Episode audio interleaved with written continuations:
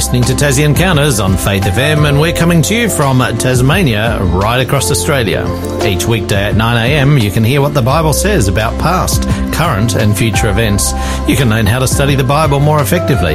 You can get to know who God is, why we're here and where we're going. And you can experience personal encounters with Jesus. I'm your host, Jason Cook, and today we've got Afi Tuaoi joining us from Wynyard. Welcome, Afi. Jason, good morning. How are you? Yeah, good, brother. Great to be with you this morning. What's the weather like up in Wynyard today? Wow, it's beautiful. Yeah, another beautiful spring day. Awesome. And we've had some rain come through the week, and so, yeah, it's been a good balance so far. Awesome. Afi, I can tell, and I'm not sure whether we've discussed this before on air, but I can tell that your accent is not quite homegrown Australian. I can tell there's a slight New Zealand flavour to it. And I'm guessing that you grew up in New Zealand, is that right?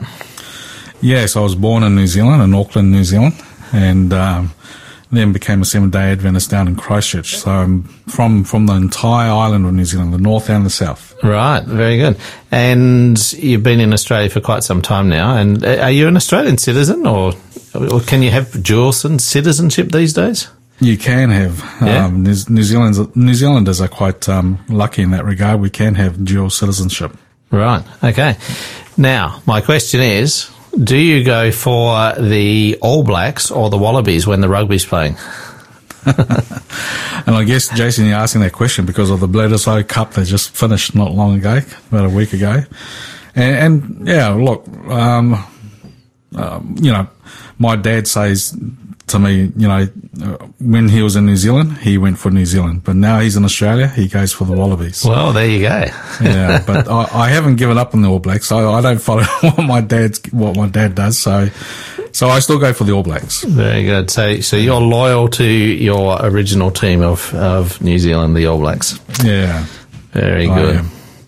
Yeah, that's a good point. Loyalty. Yeah. That's what's coming out in the study today too. Yeah, that's sort of what I was thinking when I thought about that question is, you know, where is our loyalty found? So, yeah, really good. Now today we're going to be continuing on our study on Hosea, and we're not just limiting today to Hosea 4, but we're certainly starting there. And, of course, if you want to listen to our past episodes where we've covered Hosea up to chapter 3, you can do that on the Faith FM website, faithfm.com.au, or the Faith FM app, which you can get from the App Store. That's the Google App Store if you've got a Google or Android phone. And if you've got an Apple, the Apple App Store you can get from there as well, the Faith FM Australia app. So today, Afi, before we get into our topic of Hosea 4 and beyond, would you like to just give us a recap on where we've come from? Yeah, so for the last probably 4 sessions that we've had together, we've sort of discovered through Hosea, especially through chapters 1 and 3 that we've looked at, that they really are sort of chapters, they're symbolic, narrative, they're a story. And about the prophet Hosea, his wife Gomer, their 3 children, Jezreel, Lo Ruhamah, Lo Ami. And what we've seen is the tragedy of the prophets, or the prophet Hosea's married life, of which these chapters speak of. And they are, you know, all symbolic of the relationship between God and Israel, and of God and us today. And we can also sense how God feels about Israel, because we have felt that agony of the prophet Hosea.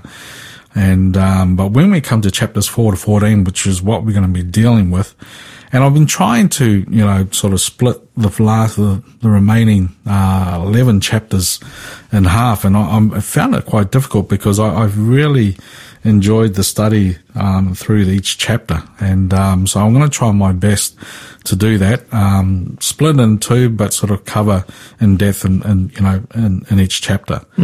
And but what we do find in the remaining chapters, the remaining 11 chapters, is that they're not a narrative, they're not a story, and there's no symbols involved, but that rather they're addresses and reflections of God and the detailed situation of the Israelite nation, or their sins in detail, and why have they committed adultery to God.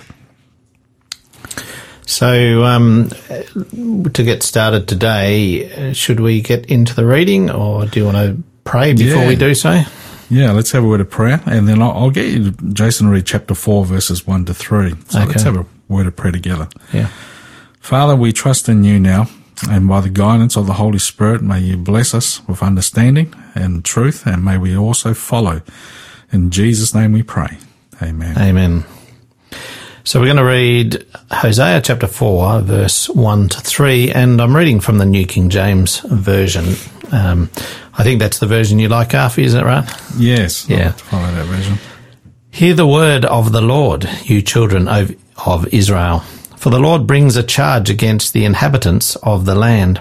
There is no truth or mercy or knowledge of God in the land. By swearing and lying, killing and stealing and committing adultery, they break all restraint with bloodshed upon bloodshed. Doesn't sound like a very good place to be. No. And we'll get to the understanding of that. I want to continue with verse 3. I missed verse 3, didn't I? Therefore the land will mourn, and everyone who dwells there will waste away with the beasts of the field and the birds of the air. Even the fish of the sea will be taken away. Yeah. And so what you've read there, Jason, there is that God now brings the charges towards Israel and shows them why they have been unfaithful and why they have committed adultery towards him. And he says there in verses 1, and there is no truth or mercy or knowledge of God in the land. They become the three charges against Israel, or the three things that are missing among Israel. And that is 1, faithfulness, 2, love, and 3, an acknowledgement of God. And so the question has to be asked then, so why doesn't God give up and let his people face the consequences of their actions? You know, Jason, you and I talked off air just a few minutes ago, and as human beings, we can get frustrated really easily, and we just say, well, away you go then. Yeah, give up on it. Yeah, you don't want to listen? Fine, do what you want. And sometimes, it just boggles my mind why God is so faithful. Why does he continue to come back at us? And it's interesting, if you go to chapter 11 of Hosea, verses 8 and 9, it gives us a good answer there. It says, 11, 8 and 9 says, "How can I give up, Ephraim? How can I hand you over, Israel? How can I make you like Admah? How can I set you like Zeboim? My heart churns within me. My sympathy is stirred. I will not execute the fierceness of my anger. I will not again destroy Ephraim. For I am God and not man, the Holy One in your midst, and I will not come with terror." Amen. Thanks, Jason. We find here in the Old Testament gospel here, a vivid picture that God, who was unwilling to give up on his children. We see God, he finds it next to impossible to let his children go. The glory of God's grace that he doesn't give up on us. And that illustrates what you've just read there on the words there, Admah and Zeboim, which are cities that you find in Genesis chapter 14, verses 2 and 8. These are cities that made up Sodom and Gomorrah. Yeah. And what happened to Sodom and Gomorrah? They were destroyed. And here, this is why God his heart is pleading. And he says to Israel, he's not going to treat them like Sodom and Gomorrah and just give them away. He's going to continue to plead and to woo them to come back. And it reminds me of, the text that the Apostle Paul says in Romans chapter 7, verses 24 and 25. Would you like to read that one for us, Jason, please? It says, "O wretched man that I am, who will deliver me from this body of death? I thank God through Jesus Christ our Lord. So then, with the mind, I myself serve the law of God, but with the flesh, the law of sin." Yeah, beautiful text. What a wretched man I am. Who can save me from sin? And Paul then turns around and answers his own question. I thank God for Jesus Christ, my Lord. You know, Jason, I've met a lot of parents whose children have forsaken God. Mm. And, you know, and I hear the heartache that they have, the loneliness that comes from the decision that their children have made. And chapter 11 is that picture of God, an awesome picture that, you know, we really need to contemplate about our almighty God, because it reveals a picture of God who's moving. And it's a tender chapter that you'll find in the Bible. It's a lonely, you know, of the rapture of God wanting to reconcile his children back to him. The intimacy that we were created to have, this relationship with God, his heart and our heart made one again. Hmm. We've got another verse you want to read just before a break. We've got just enough time to read this. This is in Hosea 11, verse 1-3, and it's titled God's Continuing Love for Israel. When Israel was a child, I loved him, and out of Egypt I called my son. As they called them, so they went from them. They sacrificed to the Baals and burned incense to carved images. I taught Ephraim to walk, taking them by their arms, but they did not know that I healed them. Yeah. And there you have it, Jason. God's love. His vulnerable love freely given with the possibility of it being rejected. Mm. Well, we're going to go to a break, but before we do, we're going to ask you a question today. This question is, why isn't God willing to give up on us? We'd love to hear from you today. Text us in on 0488 880891. Why isn't God willing to give up on us? This first song is called Come Unto Christ by Kayleigh Reed.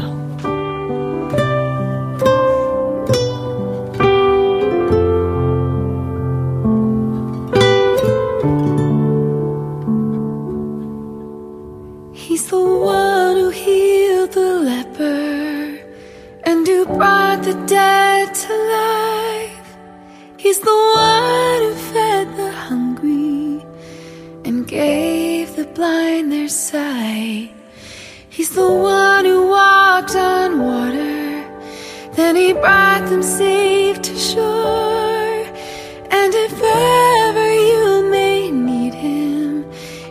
calling your name.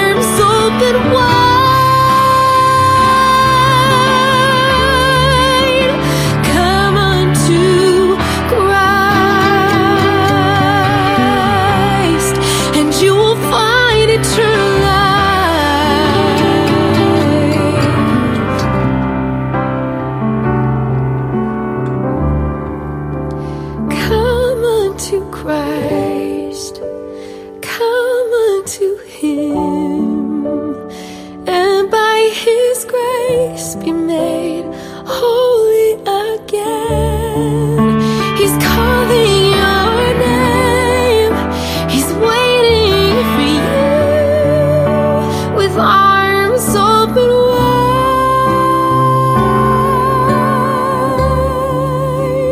wide. Come unto Christ.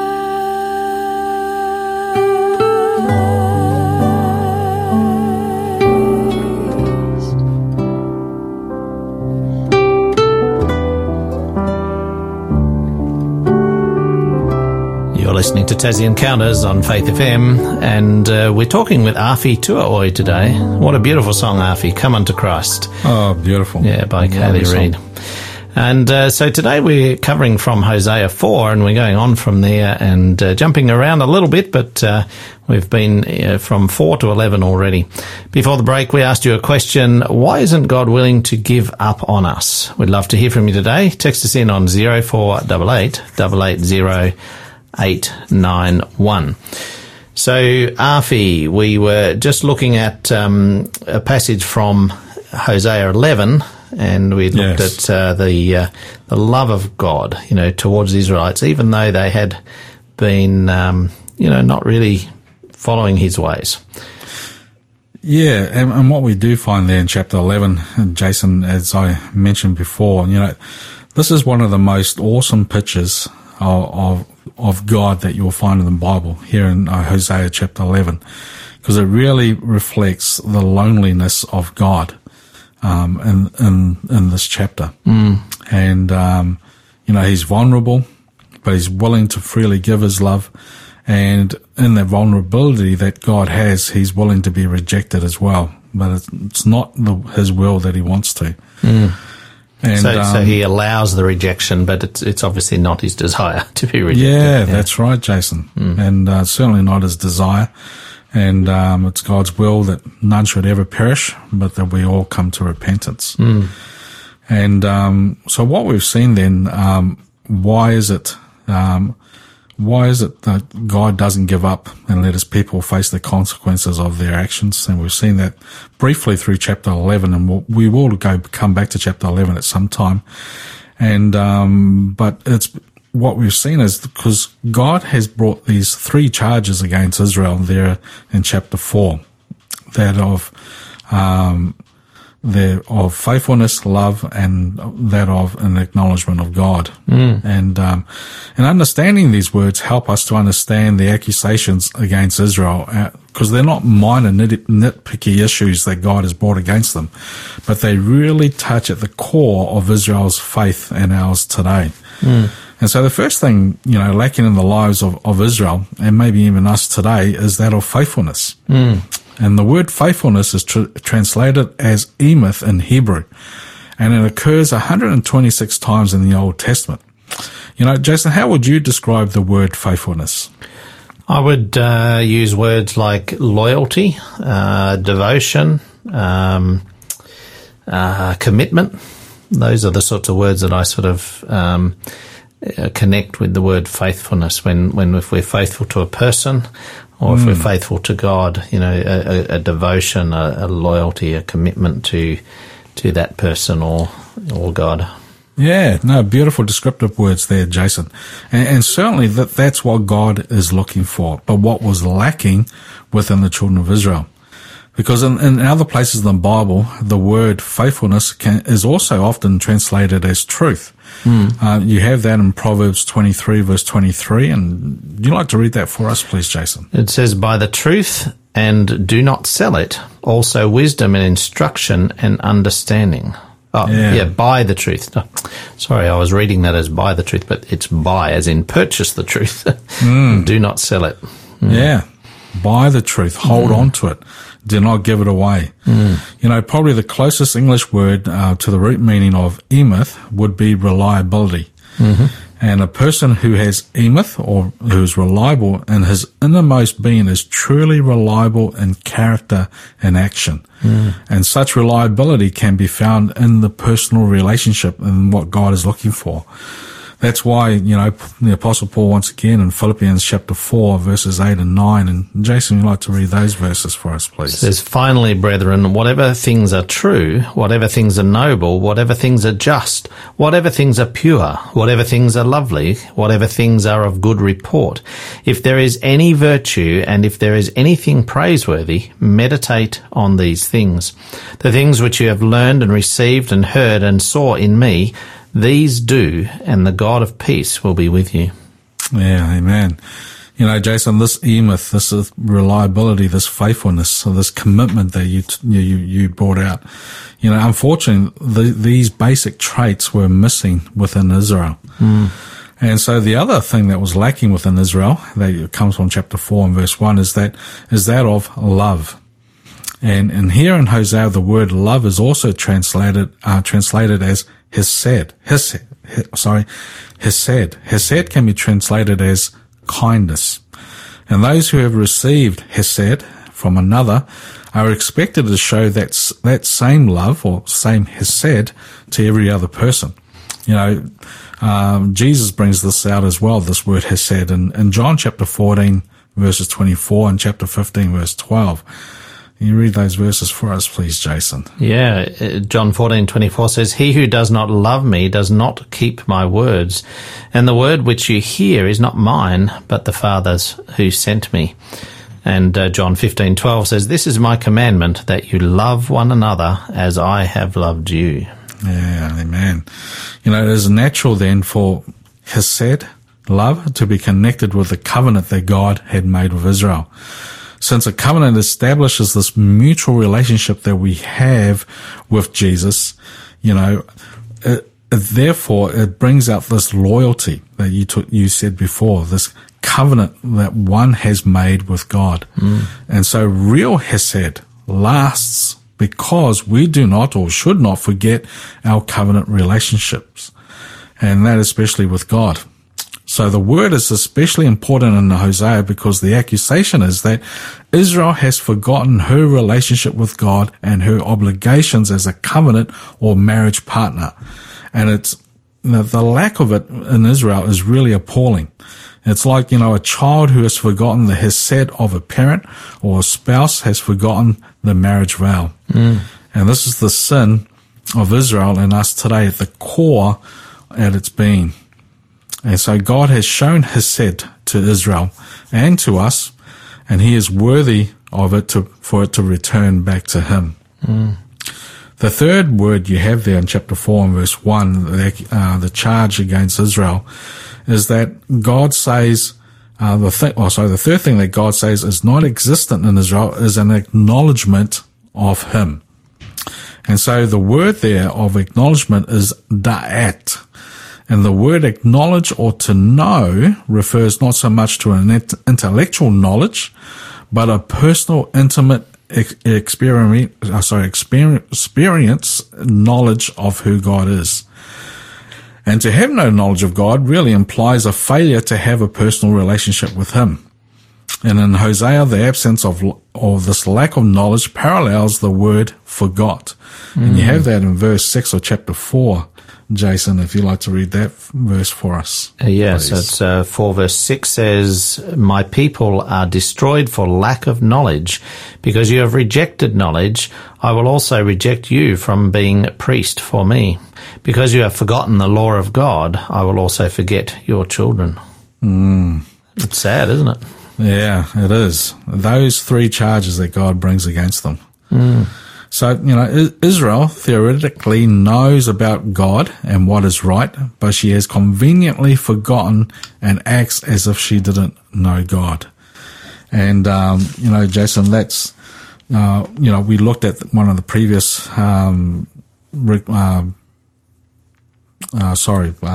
that we had, you know, on syncretism. And this is what's coming out here. Mm. And so, the lacking of these three basic attitudes or life orientations is really tragic within Israel, but it is the same for us today, and because they become the root cause of all Israel's problems. And that's why when you have in verse 2 there of chapter 4, you know, these three are the core which becomes the problem of sin. and why in verse 2 you have that of the cursing, the lying, the murder, the stealing, and that of adultery. And as a result of Israel's problems, both general and specific, judgment therefore comes in, which you've read in verse 3, and becomes a profound lesson. Because in the mind of the Old Testament, all life was part of a seamless whole, really. Because theological sins, as we've looked at, the lack of faithfulness and love and acknowledgement of God, led to problems in the physical environment. Israel's sin affects all nature. Does sins such as arrogance, irreverence, selfishness, and greed, don't they also lead to environmental problems today? Well, that's another study we can look at too, because they do. Absolutely. And if we really cared about others and thought of the future generations, would we not walk softer on the earth that God has created for us? So true. So true. We've got a free book offer coming up later in the program. It's called A Time of Departing. We'll give you more details about that in the next section. But we also asked you a question. Why isn't God willing to give up on us? We'd love to hear from you today. Text us in on 0488 880891. This next song is called Jesus Calls Us by Danny Byram. Jesus calls us over the tumult of the sea. Daily hear him. Come out, Christian, come and walk with me. Jesus calls us from the worship of the things that we adore.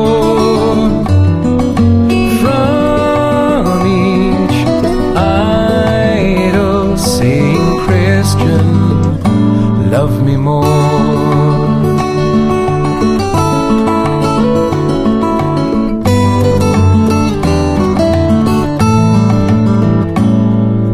Joys and sorrows, days of toil, hours of ease, still he calls us. Come on, Christian, love me more than these. Jesus calls us. By your mercy, may we hear your call. Give our hearts to obey and love you best of all.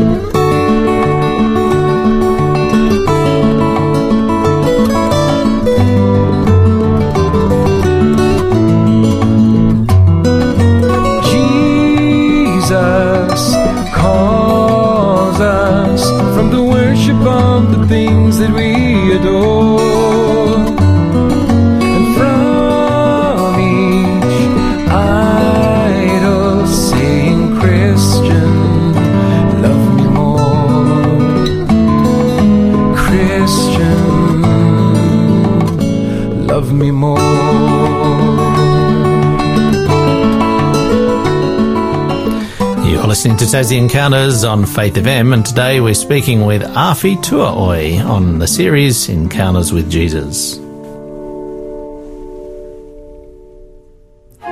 This program is made possible by the support of Adventist World Radio. Afi, before the break, we've been talking about Hosea chapter 4 and all the way up to 11. And but interestingly, you were just saying before the break that some of the problems that Israel had, we can see in today as well, where people are greedy. And this leads to problems in our world. There's arrogance, there's selfishness, and that can lead to all sorts of social and even environmental problems. So where would you like to go with this discussion now? Yeah, so I want to lead into now as we go from verses 4 of chapter 4, and it goes on to then on to chapter 7, because what we see now, while God has made a charge to Israel in those three areas of faithfulness, or their lack of faithfulness, their lack of love, and their lack of acknowledging who God is, God now hones in on the specifics and why that is. Why has these three charges come against them? Mm. And Hosea now emphasizes on that of the leadership of Israel, the problem with the priests and the prophets. And you'd like to read verses 4 to 6 of chapter 4 for us, please, Jason. Yeah. Now let no man contend or rebuke another, for your people are like those who contend with the priest. Therefore you shall stumble in the day. The prophet also shall stumble with you in the night, and I will destroy your mother.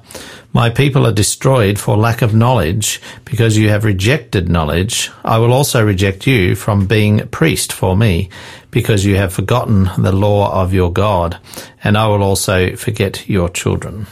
Mm. So what is the problem then with the priesthood? You go, sorry. Oh, yes. Well, the problem, therefore, Jason, is that they fail to give the people knowledge, as verse 6 says. Yeah.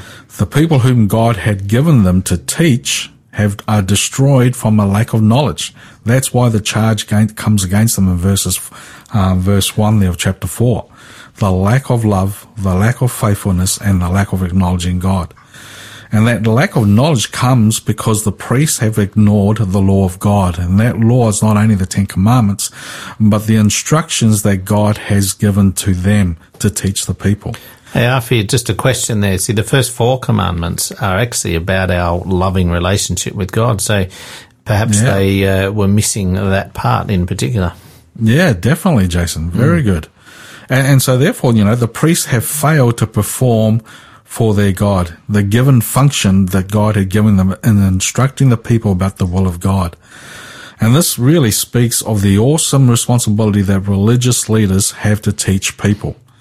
And I'm not just talking about, about the pastors here. I'm talking about those who have put their hand up and willing to know God's will or the word of God and to pass it on to the people, whether it be their children, whether it be people in their homes, people at school. And religious teaching is not really just a nice option. Mm. It really becomes a matter of life and death. And the punishment for this clearly falls on both priest and people. Because I'd like to read verse 9, Jason, of chapter 4, where God tells us. It says, "And it shall be like people, like priest. So I will punish them for their ways and reward them for their deeds." Yeah. So it's not just, the priests or the pastors it's talking about here. It's talking about all of us who are willing to take hold of the Word of God. Mm. And so what follows then is a detailed description of where this lack of knowledge of religious teaching has led. And from verses 10 to 19 of chapter 4, Jason, if you'd like to read that for us as we come to the end of chapter 19. Sure. It says, "For they shall eat, but not have enough. They shall commit harlotry, but not increase, because they have ceased obeying the Lord. Harlotry, wine, and new wine enslave the heart. My people ask counsel from their wooden idols, and their staff informs them. For the spirit of harlotry has caused them to stray, and they have played the harlot against their God. They offer sacrifices on the mountaintops and burn incense on the hills, under oaks, poplars, and terebinths, because their shade is good. Therefore your daughters commit harlotry, and your brides commit adultery. I will not punish your daughters when they commit harlotry, nor your brides when they commit adultery. For the men themselves go apart with harlots, and offer sacrifices with a ritual harlot.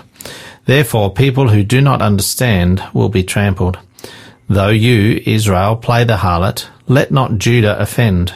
Do not come up to Gilgal, nor up to Beth Aven, nor swear an oath, saying, 'As the Lord lives,' for Israel is stubborn like a stubborn calf. Now the Lord will let them forage like a lamb in open country. Ephraim is joined to idols. Let him alone. Their drink is rebellion. They commit harlotry continually. Her rulers dearly love dishonor.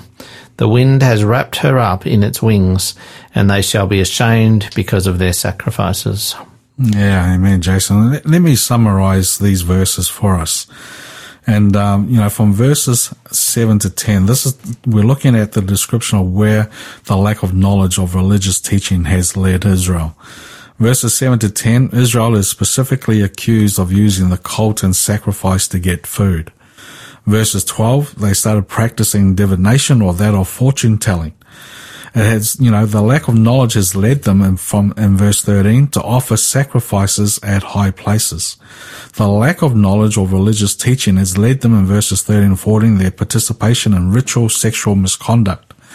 Their lack of knowledge or religious teaching has led them in verses 17 and 19 to encourage drunkenness and lewdness in connection with false worship. And so this passage these verses clearly brings out the lack of knowledge of the true God and how they have gotten involved in the local false religion, and why verse 19 tells us that a whirlwind will sweep them away. Mm. Sorry, Jason, I thought you were going to jump in. And, you're right. Yeah.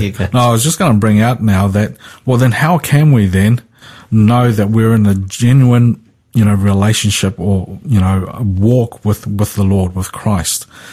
Well, the prophet Ellen White tells us in Steps to Christ in her book, page 55, there are two ways by which we can be sure that we have a genuine, regular follow or walk with Jesus Christ. And that is, one, it is of whom I love to think about, and two, of whom I love to talk about. Because our Christian or our behavior is someone who has accepted a belief that and a trust in Jesus. And that indicates a relationship with him, and is also planning, they're also planning on eternal life. That's why in John 17 verse 3 it says, "And this is eternal life, that they may know you, the only true God, and Jesus Christ whom you have sent." So how do we know then that I have been changed?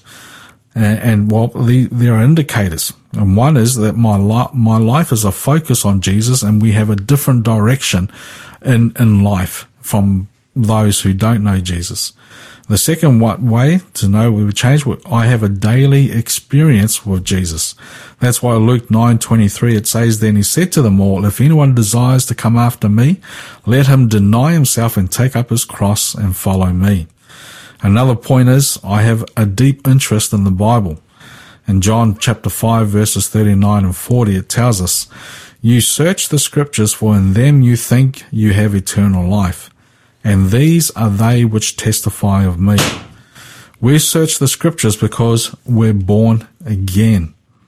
And I had an interesting Bible study with Pastor Mark Falconer over here in Wynyard on John on being born again. And maybe one day he would share that Bible study. But it's a great study on when Nicodemus came to Jesus at night, and Jesus told him that he needed to be born again.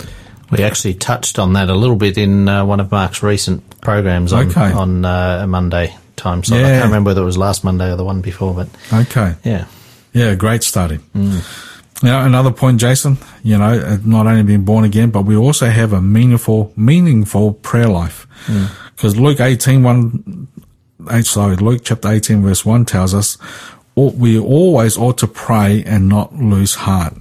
And sometimes when we were going through a difficult time, it's very hard to get on our knees and pray, but we should never give up. That's our key for us to fight our way through, is to come to the Lord. And we have a desire to witness, because Mark chapter 8 verse 35, it tells us, "For whoever desires to save his life will lose it, but whoever loses his life for my sake and the gospel will save it." And also, I admit that I am a sinner. 1 John chapter 1 verse 8 tells us, "If we say that we have no sin, we deceive ourselves and the truth is not in us." I've heard people say, "I haven't sinned for 3 years." Well, there goes the biggest sin right there. I'd like to be them. Yeah. And that's why, the text you read before, Jason, why Paul says, "Oh, what a wretched man I am." Because he knew that he was a chief sinner, even though he had been a Christian for 14 years. And why we all need God's grace on a daily basis.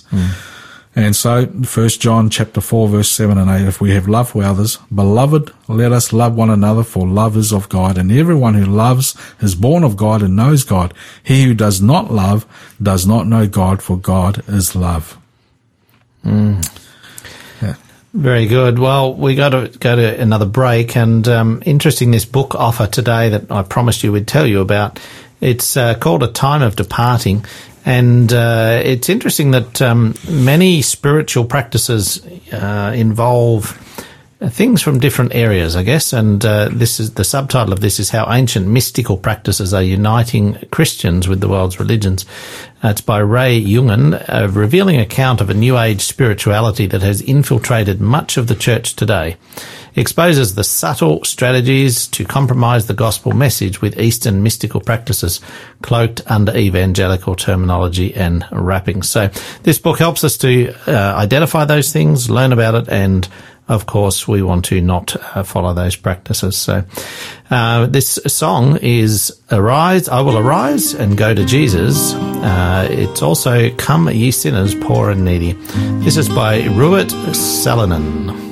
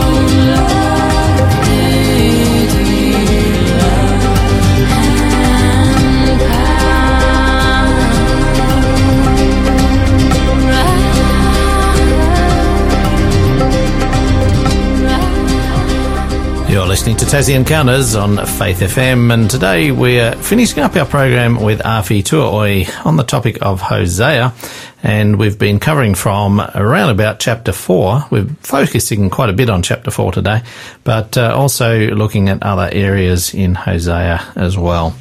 Now, before the break, we talked about our book offer today, A Time of Departing, and how ancient mythical practices are uniting Christians with the world's religions.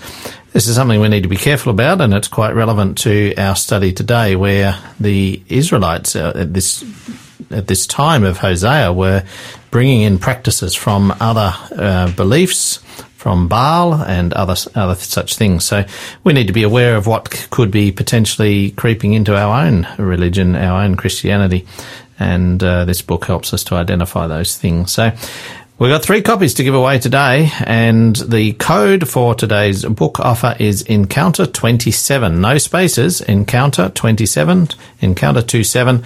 Text that into 0488 880891. That's Encounter 27, 0488 880891. First 3 in will receive a copy of that book. So, Afi, just to finish us off, you've got a title here called What is Spiritual Adultery? And this is what was going on in the time of Hosea here. Yeah, thanks, Jason. And that's where the last section I'd like us to look at, because, you know, I made the point that from chapter 4 to the remaining to the end of the book of Hosea, you know, it becomes more pointed. And, you know, we looked at chapter 4, the 3 areas there that caused spiritual adultery, of their lack of faithfulness, their lack of love, and their lack of acknowledgement of God. And that came through, you know, the problem with the priests and the prophets.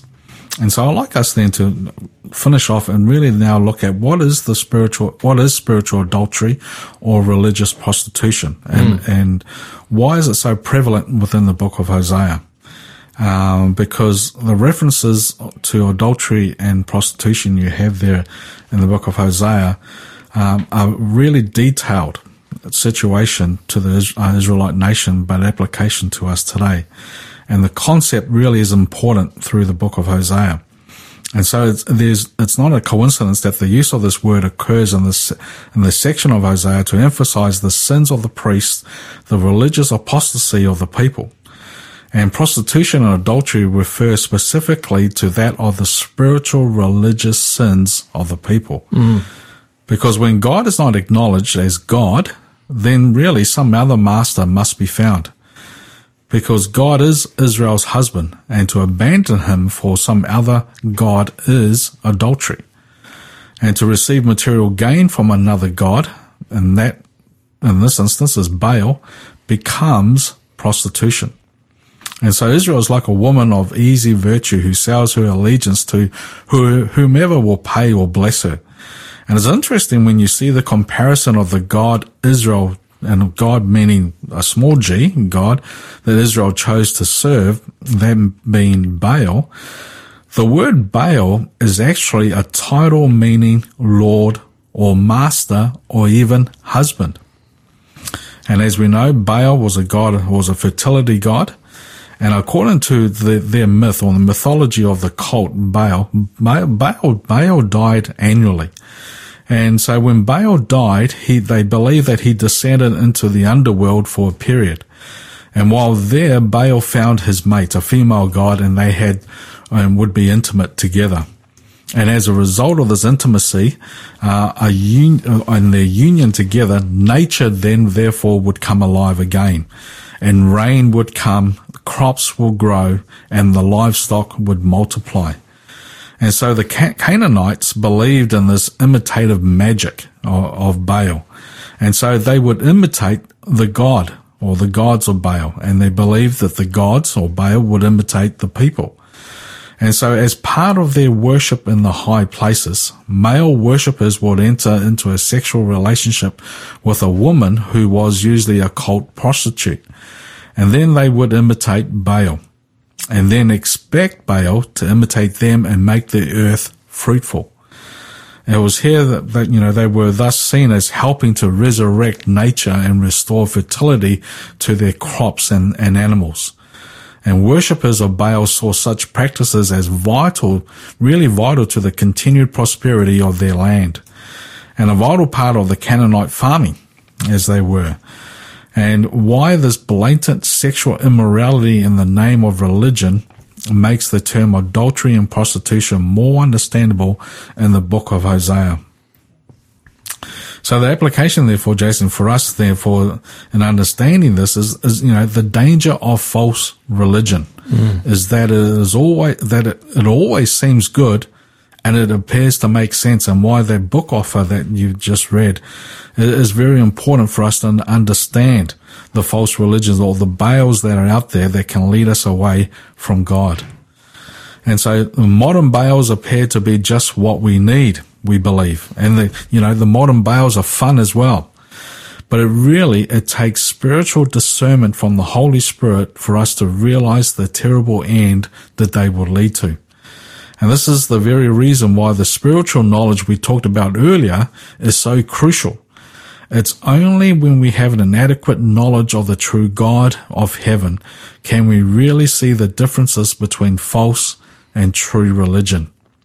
And in Hosea, the real problem is not just her rejection of Yahweh or God, but it's her religious compromise.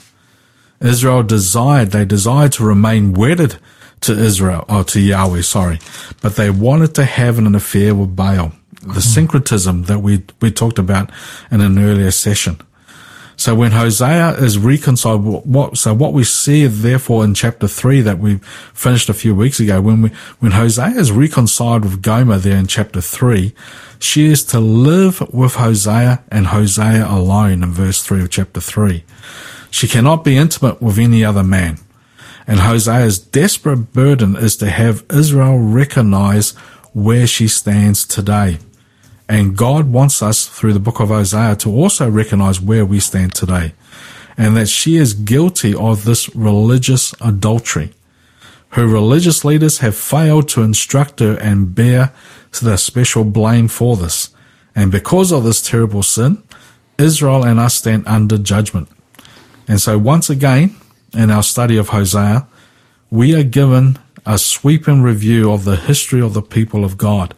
But this time, we see the past, the present, and the future of Israel and us today. Because as God's children, from the vantage point of the divine parent who remembers, he remembers us with joy, with anguish, with grief, and he suffers with loneliness as well. But God also looks forward with hope that we will come back and continue to be faithful to him.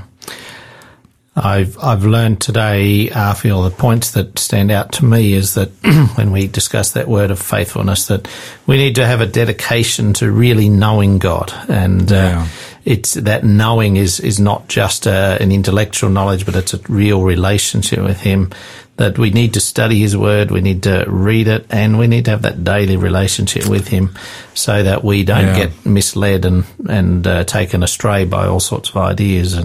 Yeah, you hit it on the head, Jason. It's that daily relationship with him, and that's what was missing with Israel. Yeah. An important lesson for us today. Next time, we're going to be, 2 weeks' time with you, Afi, we'll be continue on with our study of Hosea. And, of course, next week we'll have Mark Falconer back on the series, and he'll be doing another Is Jesus Really Serious About program. So do join us next Monday. Tomorrow, of course, we've got Peter Watts with the program or series, the Daniel and the God of Wisdom. And we're up to Daniel chapter 10 tomorrow.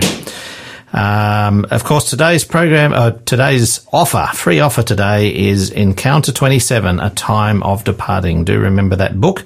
And, we've got just 3 copies. So the first 3 in will get a copy of that. Encounter 27 to 0488 880891. We just want to wish you a blessing, God's blessing today. May you feel his presence wherever you are. Thank you, Afi, for joining us once again. And Thanks, we wish you a great week as well. Thank you. May God be with you.